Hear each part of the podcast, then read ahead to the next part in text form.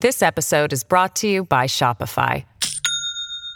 Do you have a point of sale system you can trust, or is it a real POS?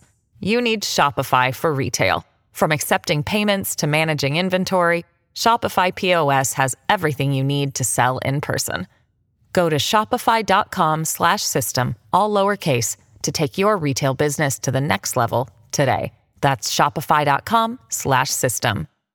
Hello, everybody. This is Marshall Poe. I'm the editor of the New Books Network. NBN listeners like to read books and buy them. So we thought we'd tell you that right now, our friends at Princeton University Press are having a remarkable site wide sale. You can get 50% off books, including ebooks and audiobooks, with the code 50, F I F T Y, at checkout until May 31. You can save some real money on Princeton University Press books. I encourage you to go there and check it out.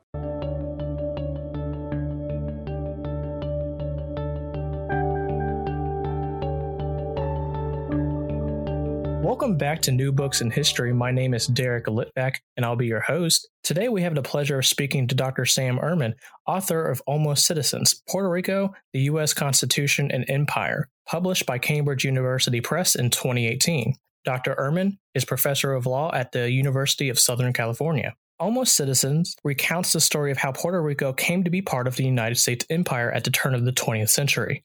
More specifically, Erman looks at how Puerto Ricans, U.S. legislatures, presidents, judges, and a bevy of other people debated how Puerto Rico would be incorporated into the United States. The nexus of this debate centered on whether or not Puerto Ricans would be full citizens of the United States, a debate which had long lasting impacts impact for the island and its people. Dr. Erman, welcome to the program. Thank you so much for having me here. So, I guess to get things started, can you tell our listeners how you came to study this topic, how you became interested in this topic? Sure. So, I'm interested in the question of citizenship. Who is a citizen and what does citizenship get you? And as a historian, I like to look at things at the places where people are fighting over them um, and where their meaning is the most up for grabs. And so Puerto Rico in the early 20th century is a great place to look because it's just been annexed by the United States after a war with Spain. And it's unclear if Puerto Ricans are citizens or not for almost 20 years. And it's also unclear what it would mean if they were citizens. And Puerto Ricans are litigious. They're going to court, they're going before administrative agencies, so there's just a lot of people fighting about citizenship, which gives us a chance to see what they were thinking and how they described it. And so, for our listeners who are less familiar with how Puerto Rico became part of the United States, could you give a brief overview of how that came to be? Well, the United States and Spain went to war in 1898, and they went to war over Cuba. So, Cuba was having a revolution to try to free itself from Spain. It was a colony of Spain. And there was a lot of support for Cuba in the United States. And also, there was this long time sense that the United States might annex Cuba one day. And so, during the war with Cuba, the United States ended up um, taking over the major harbor in the Philippine Islands and also invading Puerto Rico. And when the United States won the war, the United States ended up making Cuba um, an independent country within its sphere of influence and actually annexing both Puerto Rico and the Philippines.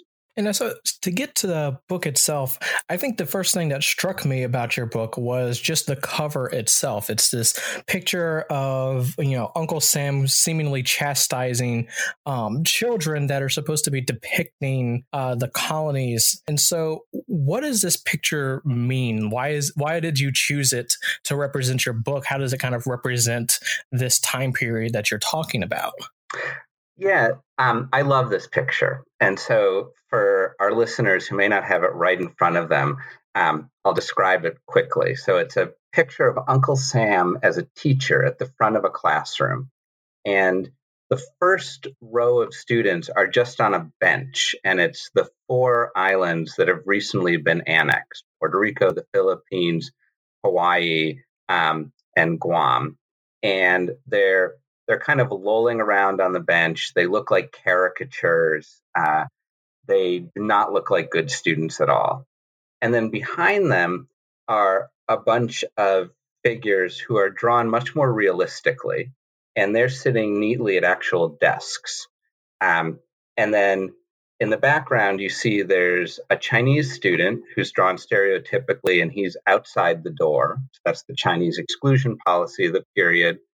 There's an American Indian student sitting in the way back who's turned his book upside down. So there's some message there about American Indians being unassimilable. And then there's an African American um, child who's not being taught at all, who's cleaning the windows. And I chose this image because I think if you understand this image, you understand quite a lot about the entire historical period that I'm studying. So it's an image about how people thought about different racial groups in stereotypical ways, what they thought the possible futures were for them. And the basic message is one of ambivalence. So, on the one hand, the students in the front row, these new islands, Puerto Rico and the others, it just doesn't look like they're ever getting off that bench. Um, and if you look in the very far background at some of the other minority groups, you have the sense of there's a future that does not involve them getting to be like normal states that get the full education and get depicted as realistic figures. But then at the bottom, there's this caption that says, if you study, you get to be in the class ahead. And that's Uncle Sam talking. And so there's this idea that maybe there is a path towards statehood um, and toward whiteness. And the interesting part is Alaska also appears in the picture. And Alaska is drawn as a stereotypical character, but is seated at a desk with all of the other state students. And so the notion seems to be you might not get to be fully white, but you might get to be fully included anyway. Um, and that ambivalence between democratic ideals of the United States and a racism that was so omnipresent, it was hard for people to imagine things any other way. Um, I think that is the key story of the historical period that I study.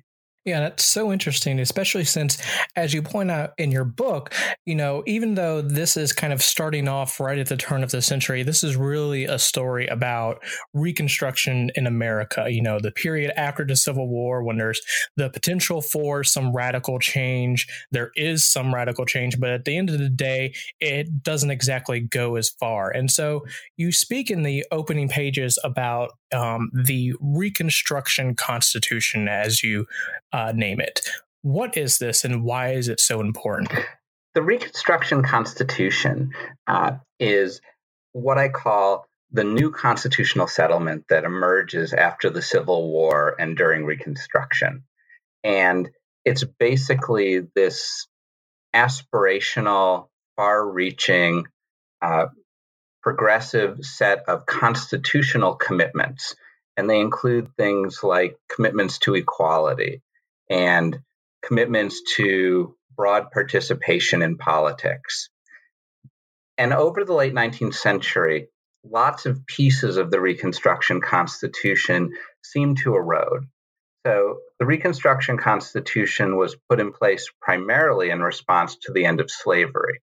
And it was a way to say to newly freed slaves, you are going to get to be full participants. Um, many of the people who crafted the Reconstruction Constitution did not think African Americans were their equals uh, in terms of intelligence or capability. They were beholden to the racism of their day. But the promise was one of at least formal equality. You would get the vote, you would get the rights. And Southern white supremacists were very good at dismantling that, at finding ways to ensure that African Americans' belonging was less than full. By 1898, when the war with Spain happens, African Americans in the United States are not in a great position at all. The Reconstruction Constitution has eroded for them. But there were some parts of it that still mattered for questions of expansion. The Reconstruction Constitution had stood for the proposition that all Americans other than American Indians were citizens. that anywhere within US borders, the full Constitution applied, and that any place within US borders other than the capital was either a state or would become a state. And that meant that if you annexed the new place, the people there became citizens with full constitutional rights, and the place you annexed would eventually become a state, and its population would get to vote for president and Senate, House of Representatives, and on constitutional amendments. And because many places the United States thought of annexing included large populations of color, and American politicians were fairly racist in this period, there was a freeze on annexations until 1898. Um, and so when they restart in 1898, the Reconstruction Constitution is standing there um, threatening consequences that many leading Americans didn't want. So it was threatening to say the Philippines and Puerto Rico will be states one day filled with citizens. And I find it interesting the way in which the Reconstruction Constitution, as you mentioned in the book, is also influenced kind of by the the ghost of Dred Scott and Roger Taney's decision in that case, and that uh, as you put it, if I'm understanding it correctly, that the case really should have, at least in during this time period would have incorporated places like Puerto Rico or the Philippines and given them the rights that you described just now. This is one of those wonderful ironies of history. So, the Dred Scott decision, we think of it as having been overturned by the Civil War, but it was actually cited you know throughout the 19th century and into the 20th century and it wasn't only cited as that's the horrible thing you should never do again sometimes it was cited as that's binding precedent that we have to follow. And the way it worked was the Dred Scott decision said the United States is basically made up of states. And when the United States annexes a new place, that place is a future state. There will be no perpetual colonies here. And as a result, the full Constitution will apply in that new place. When people go there, they will get their rights the same as if they were in a state. And the Civil War and the 14th Amendment overturned a part of Dred Scott, the part that said that free African Americans were not citizens, but less clear was whether it had overturned the entire case or whether it had excised the worst parts and left the rest of it there. And so in the early 20th century, folks who want Puerto Rico to be a state or who want it to have full rights cite to the Dred Scott case. They hold it up and say, no perpetual colonies, full constitutional rights. That's what Dred Scott stands for. And intriguingly, the folks who want Puerto Ricans not to be citizens, who are in favor of colonial subjection, also point to the Dred Scott case. And they say, we get it. The 14th Amendment overruled the narrow holding that free African Americans cannot be citizens. But the Dred Scott case also stands for the proposition that the Constitution permits there to be Americans who aren't citizens. That's what free African Americans were before the Civil War. And now we want Congress to revive that status for Puerto Ricans um, now that we've gone back to empire. And so Dred Scott has this interesting status as being a case that both sides think helps them and hurts them, and a case that you can both say, look, it's Supreme Court precedent, it still has a lot of authority, and you can say it's the worst decision in the history of the court, it should have no authority at all. And so people talk out of both sides of their mouth about it all the time, which leads to the strange spectacle of, you know, 50 years after the Dred Scott case is decided, people are still talking about it all the time. Yeah, I mean it's it's fascinating to think of Dred Scott, you know, surviving in some form after the Civil War, and it's something that I would imagine a lot of people don't know about. And I think your book really highlights the significance of that case. And speaking of, you know, all these different people who are using the case and plenty of other arguments uh, to try and make a, the arguments for their own side. You introduce us to three men from Puerto Rico, and they kind of help us, you kind of use them to guide us through these years. So, who are these men, and kind of how are they important to uh, Puerto Rican statehood and citizenship? These men are named Federico Degetau, Domingo Collazo, and Santiago Iglesias. And they are all men um, who claim whiteness, who are Puerto Ricans, and who agitate around citizenship a lot. And I chose them because they occupy different niches in Puerto Rican life, uh, but also are all engaged on what is the animating concern of the book, which is citizenship for Puerto Ricans. So, Federico Degetau is a politician and a lawyer and he cuts his teeth under Spanish imperial rule, where he's part of a liberal coalition in Puerto Rico. And he's quite successful. He gets elected to the Spanish parliament. Um, and his goal is to get some kind of self government for Puerto Rico, full rights for Puerto Ricans. Uh, and he's already a citizen or a subject of the Spanish Empire. So the status is somewhat secure. Santiago Iglesias is actually born in Spain, in Europe, and he's born to a working class family, moves to Cuba and then to Puerto Rico in his early 20s. And there he quickly becomes a labor activist within Puerto Rico. Um, because he's born in Spain, he has the ability to claim a slightly higher status under Spanish imperial rule but because he's also a radical labor guy who, you know, stirs up trouble, he ends up in prison. And after the United States takes over, he emerges as the top labor leader in Puerto Rico over a number of years. And he consistently sees citizenship as something that would help his cause, that would allow him to bring claims before federal officials. And then Domingo Collazo is someone who is born in Puerto Rico. He's a member of the artisan community there. Um, he's a printer. And he migrates to the United States uh, in the 1880s. And there he gets involved in revolutionary politics, aiming to throw Spain out of Puerto Rico and Cuba.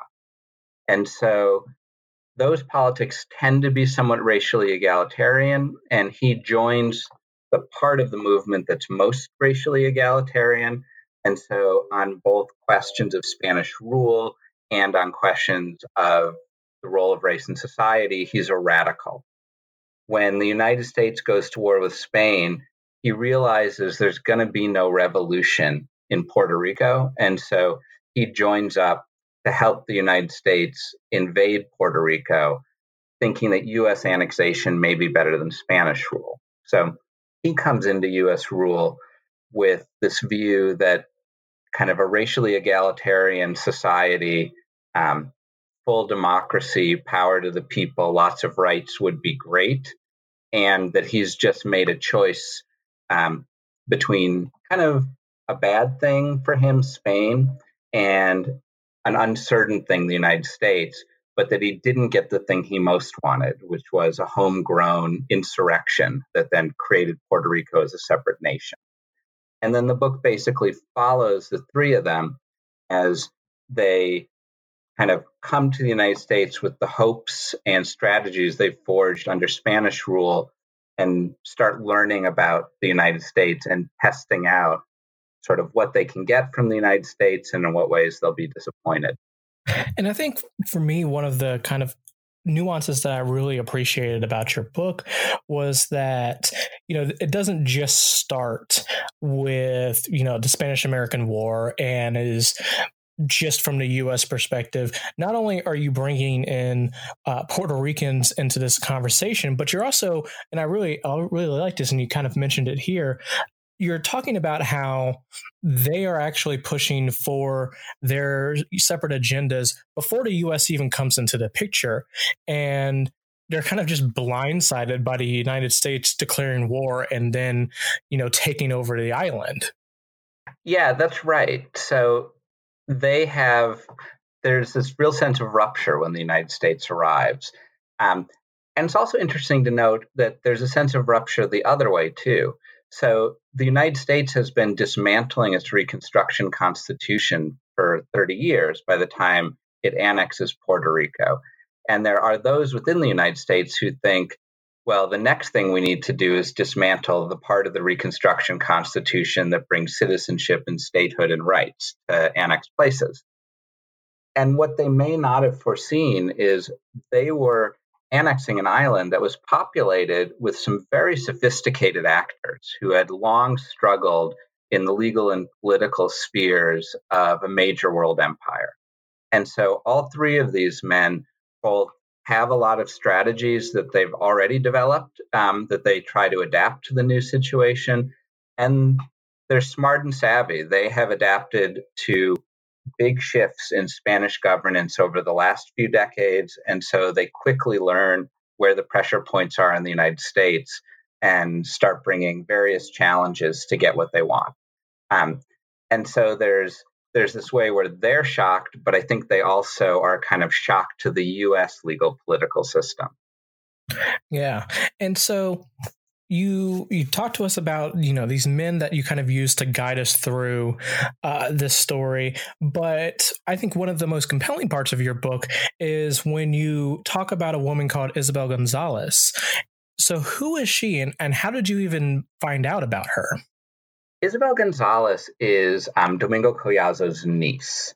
And the entire project in some ways has been my failure to find things out about Isabel Gonzalez. So this project began with a lawsuit, Gonzalez versus Williams, and she was the litigant in the lawsuit. And she was stopped at Ellis Island. Uh, immigration inspectors said, You're coming from Puerto Rico to the United States. You don't have a husband. You have kids. You don't seem to have a lot of money. Um, we're worried you're going to go on public assistance. And Puerto Ricans might not be citizens, so we're going to treat you like you're an alien and order you deported.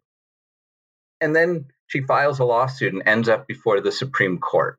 And the Supreme Court says, we don't have to decide if you're a citizen, but we know you're not an alien, so you can't be deported under the law because the law only applies to aliens.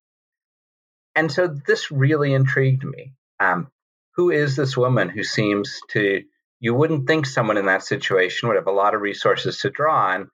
And yet she manages to bring this challenge that's quite successful, right? She fights the federal government and wins. And that's what led me to these three men. So the first thing I discovered about her was she files the lawsuit because her uncle Domingo Collazo sweeps in, gets in touch with her. He's the one who files something on her behalf. Um, she gets the best lawyer for these kinds of suits in the country to represent her. And then she draws Federico Degetau into the case. He's the lawyer and politician um, we spoke about earlier. He has become the representative of Puerto Rico uh, in the United States. And so he's the top elected Puerto Rican, and he goes to the Supreme Court to argue on her behalf. And through those two, they're in endless interaction with Santiago Iglesias, the labor leader. And so the book, in some ways, was you can imagine it as a giant donut where, as I'm trying to learn about Isabel Gonzalez, what I keep finding out about is these three other men who are around her. And they're trying to use her case to advance their own agendas. Um, and then I learn more about their agendas. And I only started to find out about her rather late in the story. Um, so, and it was a lucky break. So, at a certain moment, her great granddaughter sent me an email and said, I'm a genealogist and I've been researching my great grandmother, and I saw you mentioned her in an article. And we started comparing notes. And that was when we kind of blew the thing wide open and were able to start finding out a lot more about her trajectory.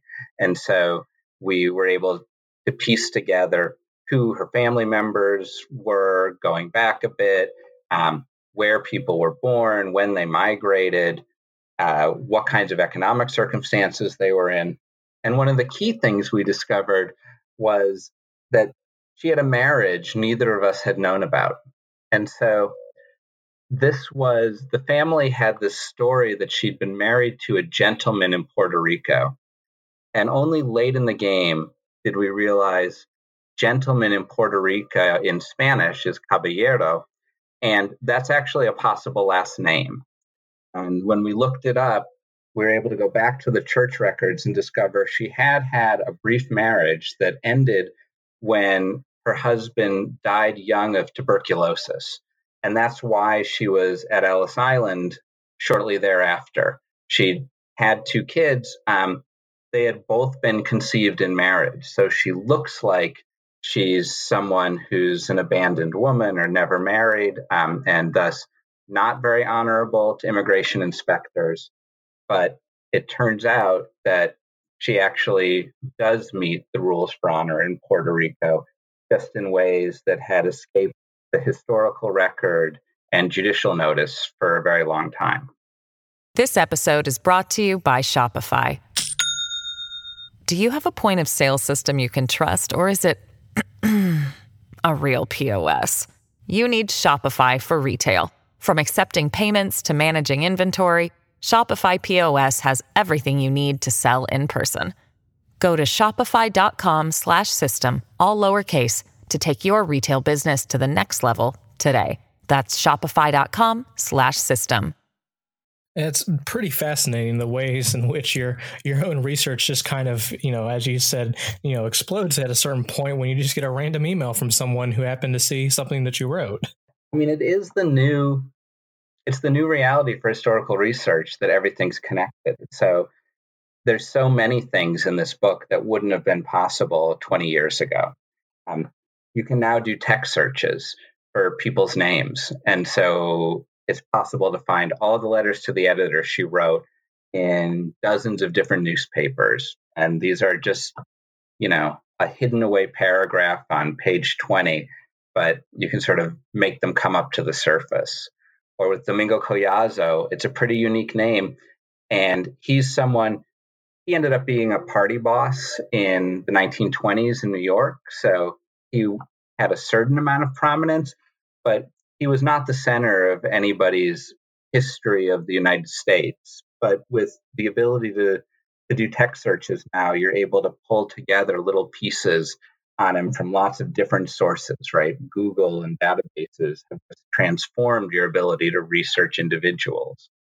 And at the same time, the rise of interest in genealogy makes the kind of collaborations I did much more possible and the rise in interest in genealogy makes searching for people in historical records much more possible. People have started indexing all sorts of things, census records, it manifests. And so the vision of the historian with a stack of index cards in a single archive um, is increasingly out of date because the historian has all of these other tools now that just allow for really interesting kind of insights and cross fertilizations.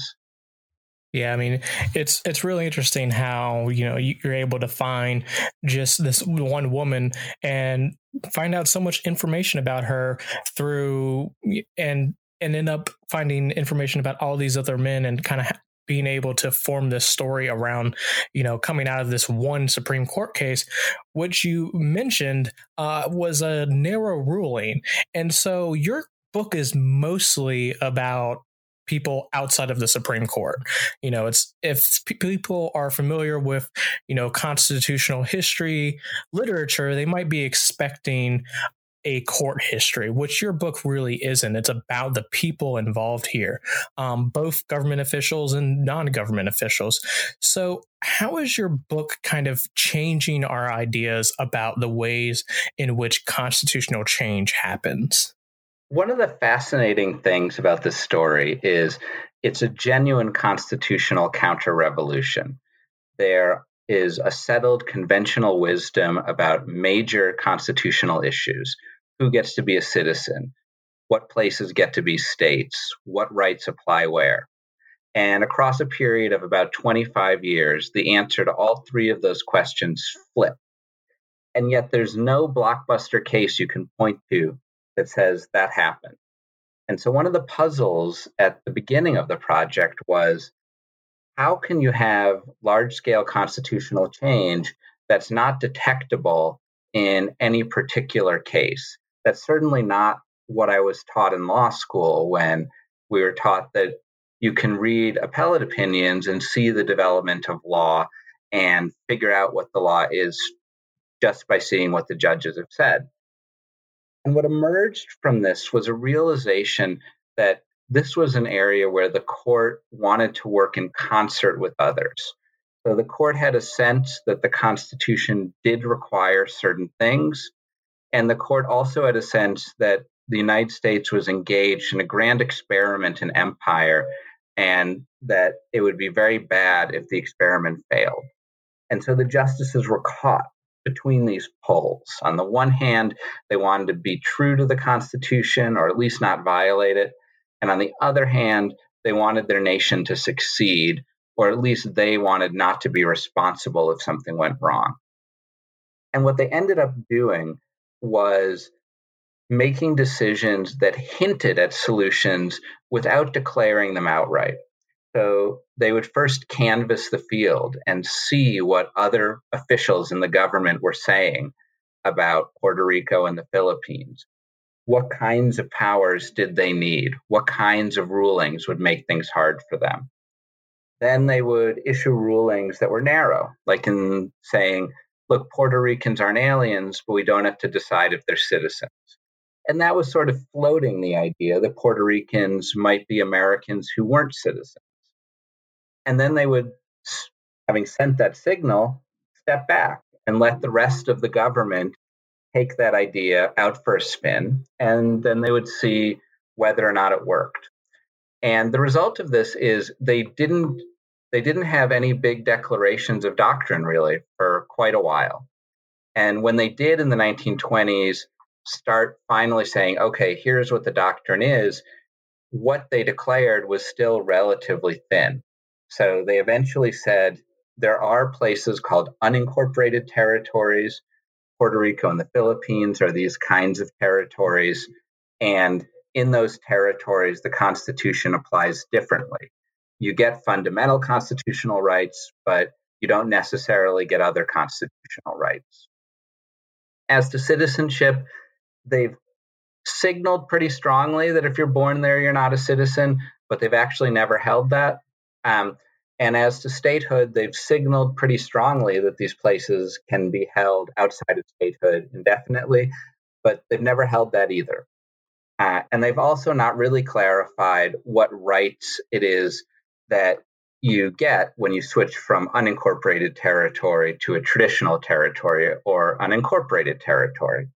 Um, and so here we see a court that's able to shift constitutional meaning without big holdings. Um, and we're able to see lots of officials other than judges, War Department administrators, and congressmen, and presidents who are able to shape the law um, without ever having to be in a position to give an authoritative statement of what the law is.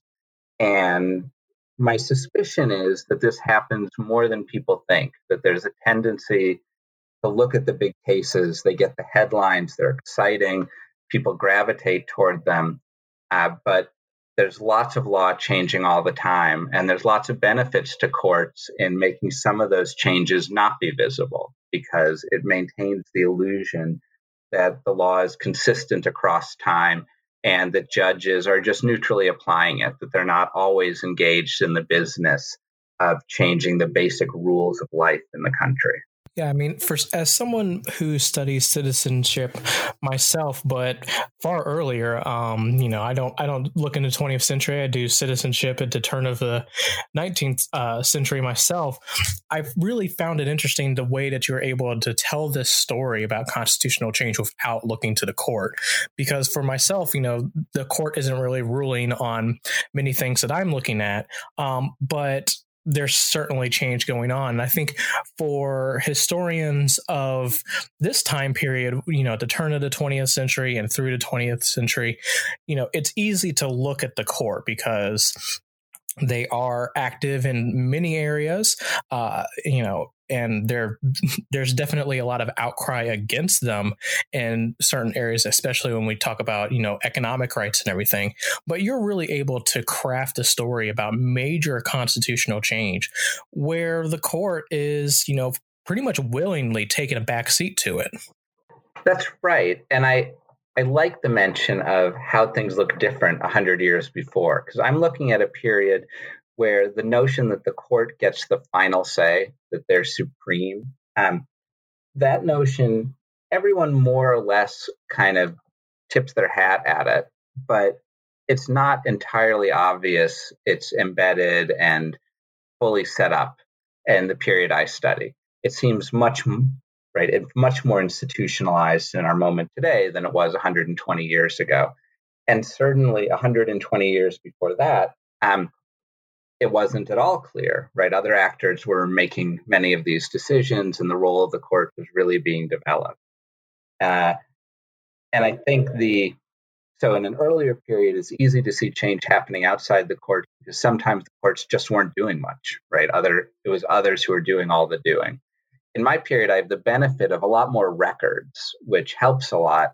So I'm able to see how people, even as they purport they're going to do whatever the court says, are really shaping things and how the court is really looking to them um, and deferring to them in quite large ways. Uh, and I think one of the interesting one of the interesting questions is once you realize that that can happen, uh, you start seeing it more and more. So it's you kind of we normally think of the courts get really strong across time um, but i think what's actually happening is there's a lot of value in putting the courts out as the institution making the decision and the courts are getting stronger as a result of that but that they're also constantly looking to other parts of the government that the courts are not independent actors um, who are running things entirely separate uh, and that you know, there's the challenge for that then is just doing the research of going into other archives and finding out who's influencing them and who's communicating with them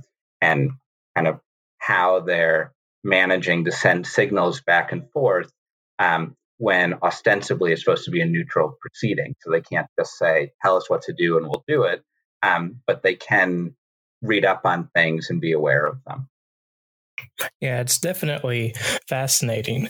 And in terms of, you know, other parts of this story, um, you know, as your as the book cover shows and as you've mentioned already, Puerto Rico is not the only uh, colony under U.S. possession at this time. So, how do the other colonies factor into Puerto Rican citizenship and statehood, particularly as you point out along the lines of race, because all the men that you uh, introduce us to, the three men in the book, as you mentioned already, they all kind of claim whiteness, and that has uh, in that influences the way in which they try and claim Puerto Rican statehood and citizenship.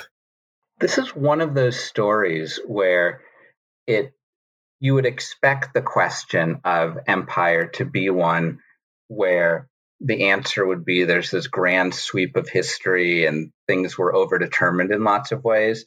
But in Puerto Rico's case, it turns out um, it's very contingent. So just before Puerto Rico's annex, the United States annexes Hawaii, which has fewer people than Puerto Rico, um, a higher proportion of whom are non white, but uh, whites are hold the political power uh, in Hawaii at the time, and it's brought in under the Reconstruction Constitution. The people of Hawaii are recognized as citizens. They get full constitutional rights. As you know, Hawaii is now a state.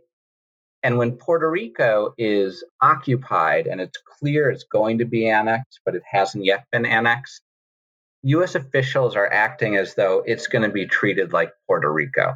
And so they envision Puerto, or sorry, like Hawaii. So they envision Puerto Ricans as being future US citizens. They envision Puerto Rico as a future US state. And then in late October, President McKinley decides he wants to annex the Philippines too. So he's defeated Spain and they're negotiating a peace treaty, and it's unclear what will happen to Philippines. And McKinley says, you have to give the Philippines to us. And when that happens, there's an enormous amount of constitutional thinking that goes on. And the basic question is if we annex the Philippines, does that mean millions and millions of people who we think of as racially inferior are going to participate in our national government and be allowed to come over to the mainland United States and compete for jobs? And there's lots of Americans who are opposed to that. And so the challenge is to rethink constitutional law so that you can find a way to annex the Philippines while still excluding them from citizenship and statehood. And here, Puerto Rico becomes very helpful. What the strategy that gets come up with is to legislate for Puerto Rico in a way that's kind of stingy. Don't make them citizens, don't give them free trade, don't give them full rights, don't promise them statehood and then see what the Supreme Court does. And if the Supreme Court says it's okay, then do the same thing in the Philippines. Uh, but they're quite explicit that if the Supreme Court says, nope, Puerto Ricans are future states, um, they're citizens, that the plan is to then de annex the Philippines and try to be able to get rid of it before they have a Supreme Court holding on those islands. Um, the problem here is Puerto Ricans, uh, they would like to come in as a place where everyone understands that the majority is white, but they're going to run into some difficulties. One is we're at a moment where whiteness is itself being subdivided. And so Anglo Saxon is sort of put up as the ideal, and people from Southern and Eastern Europe are thought of as being lesser forms of whiteness, um, a darker shade of pale, you might say. And um, so Spaniards are not thought of as being at the very top of the racial hierarchy in most US minds. Uh, also, the island has a substantial population of color. And then once people, like once Congress starts treating the island badly, there's all these administrators who go over um, and they're going to right they're going to implement these new forms of governance that are colonial and there's people that have voted on them and everybody starts thinking of them as natural uh, and then they start thinking of puerto ricans as the kind of people who deserve this kind of government and so there's a way that treating puerto ricans less generously then leads people to justify it by saying, well, they didn't deserve generous treatment. And so it makes their attempts to claim whiteness um, all the more difficult to execute. And so the you end up in this funny situation where the decision to annex the Philippines both changes the trajectory of Puerto Rico for legislative and constitutional purposes, and also probably for race purposes. And then in this moment where racism is really a powerful ideology, once you've lost the ability to claim whiteness, or once your claims to whiteness are more tenuous, um, it then gets much harder to make progress on the legal and political fronts. And so there's a kind of self reinforcing dynamic that's going on. Yeah, it's very interesting the ways in which, you know, the U.S.'s own racial uh, you know divides influence Puerto Rican's own arguments, um, and you know how the Philippines and other colonial possessions influence each other in terms of how the U.S. is trying to go about incorporating them in a way that you know they end up, as the Supreme Court says, as an unincorporated you know territory. Yeah, it is a. I mean, it's one of the things that surprised me when I worked in this period was realizing just how much racism was the entire air everyone breathed, that there was no escape from it, at least among nearly every white person I was studying, um, and how long that lasted. So we know that by the end of World War II, there's this kind of reaction against what's happened in Germany. Um, and it's not as though racism disappears, but it's discredited to some degree. Uh, but for the period I study, which really runs into the mid 1920s for this book, it's pretty constant. Uh, you just racialized thinking um, structures almost everything. It's like a common sense for lots of people. Uh, and it's also at times somewhat invisible because it's a common sense. They just um, take it as true that people have these racial characteristics um, and don't really see them as you know the result of the dynamics that have happened over the last 10 or 20 years within the united states and so how does the question of puerto rican citizenship get resolved. You know you you speak about how you know it finally just has a question the it kind of just has to be solved at a certain point. So what is that point and how does it get solved? The problem initially after annexation is not only that everyone thinks the constitution means annexation brings citizenship right and statehood but that they see them as bundled so, to the extent you're going to try to fight off this constitutional consequence, it's thought, well, if you do make a place citizens, then you're also promising them statehood and you're triggering full rights. And one of the things that happens over the next 20 years as officials and Puerto Ricans fight about um, all of these legal categories is that people become much more comfortable thinking of citizenship, statehood, and rights as separable, that you could make people citizens without giving them rights or statehood. And so, as the United States prepares to enter World War I in 1917, and President Woodrow Wilson is talking about making the world safe for democracy and holding the United States out as an exemplar, the fact that Puerto Ricans don't have citizenship becomes embarrassing. And so Congress decides to make Puerto Ricans U.S. citizens. It thinks that that will help with the international cause, but also to make clear that by doing so, it doesn't mean to expand Puerto Ricans' rights or to promise Puerto Rico eventual statehood. And so the moment of getting citizenship for Puerto Ricans is actually a moment of um, deconstructing the constitutional benefits that it was once thought would come with annexation. And because of that, the elected representative of Puerto Rico in Washington says, you know, I don't really want this citizenship. You're giving us a citizenship that just looks like a promise of holding us as a colony forever. And that's not much of a promise. Like, we'd be willing to take statehood, um, but a purely empty citizenship, stripped of rights, stripped of political participation, that doesn't really do us any good. And so this is, you know, citizenship has this kind of up and down over time where sometimes it's exalted as a status that's full of rights and it indicates lots of political membership. And at other times, people treat it very technically and narrowly oh, you can be a citizen, but that doesn't say anything about all these other things. Um, and so in this moment, we see it getting treated kind of technically and narrowly.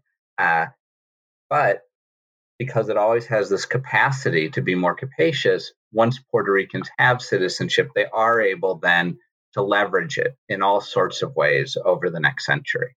Yeah, I find it interesting the way in which you know the the World War One kind of forced the U.S.'s hand in this matter, and it, it kind of mirrors the ways in which um, World War Two forced you know the country's hand when it came to you know extending some sort of you know civil rights to uh, black americans uh, the only difference is as you pointed out you know the citizenship that puerto ricans get extended after um, the us is preparing to enter the war is you know as puerto ricans recognize pretty empty.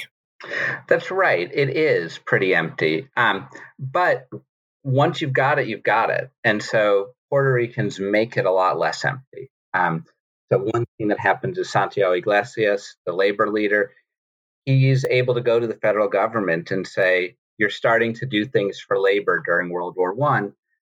The people I represent are American citizens. They should get the benefit of these new federal agencies and protections." Or Domingo Collazo, the printer who moves to New York he realizes citizenship is what makes you an eligible voter in New York. And so he starts signing up Puerto Rican migrants to New York to vote and becomes a local political leader there. Um, more broadly, citizenship means you have the right of free movement within the United States. So the Philippines eventually becomes independent, and Filipinos in the United States are in some cases deported. But Puerto Ricans continue to be able to enter the United States. And as a result, there's now um, many more people of Puerto Rican descent living on the mainland than living on the island. Um, it's proven to be the basis of this mass migration um, that might not have been possible if they hadn't gotten citizenship. And so there's this funny way where at the very moment it happens, it seems like it might be narrow. Um, but when you have sophisticated communities that play a long game, getting their foot in the door can sometimes be really powerful.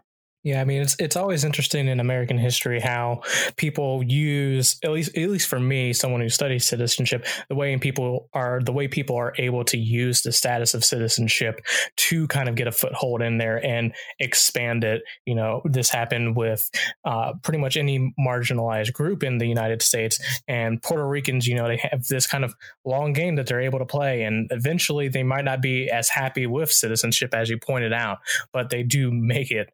Uh, something that they can use, at least in some cases. Yeah, it's a very powerful tool. And it's funny because it's a powerful tool that we can see in our current moment is one not everyone has equal access to. And so uh, there's this push that I'm sympathetic with that we should focus on human rights because those are universal. Um, but sometimes governments are more responsive to citizenship. And so having it can be it can help communities that otherwise have difficulty getting footholds be able to make progress. Yeah. And so I guess that's as good as any note to kind of ask you the final question here um, in terms of the work that you do what can we expect from you in the future? Um, you've got this amazing book, and you know people are going to go out hopefully after listening to this and buy it. But what can we expect from you in the future?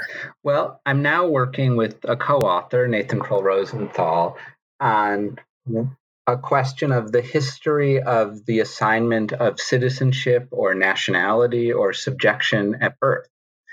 And the idea here is we've long thought the United States was what's called a jus soli country, a country where if you are born in the United States and you're not born into an Indian tribe and you're not the kid of an ambassador, you are automatically a citizen of the United States or in the colonial period, a subject of England. And that general rule, right, the process I described has largely held true over time. But the notion that it has this name, this Latin name, jus soli, which is ancient, um, it turns out that that notion came up relatively recently in the long history of the United States and its colonial predecessors. Um, it made it to the United States from Europe sometime probably in the 1870s or 1880s.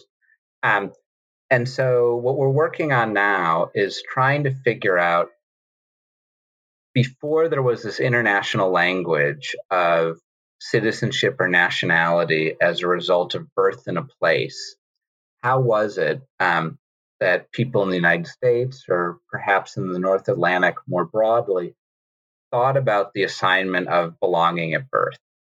And in the United States, that suggests that we may be able to see interesting dynamics around American Indians and around free African Americans and around people living in territories. These are all places where people's belonging was thought to be less than complete.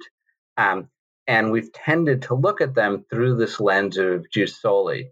Uh, and so once we're freed from that particular kind of way of interpreting the past, we're going to go back and try to see do other concerns or other frameworks start to present themselves to us. That sounds very interesting. Well, hopefully, when that's done, we can have you back on the program and talk about that as well.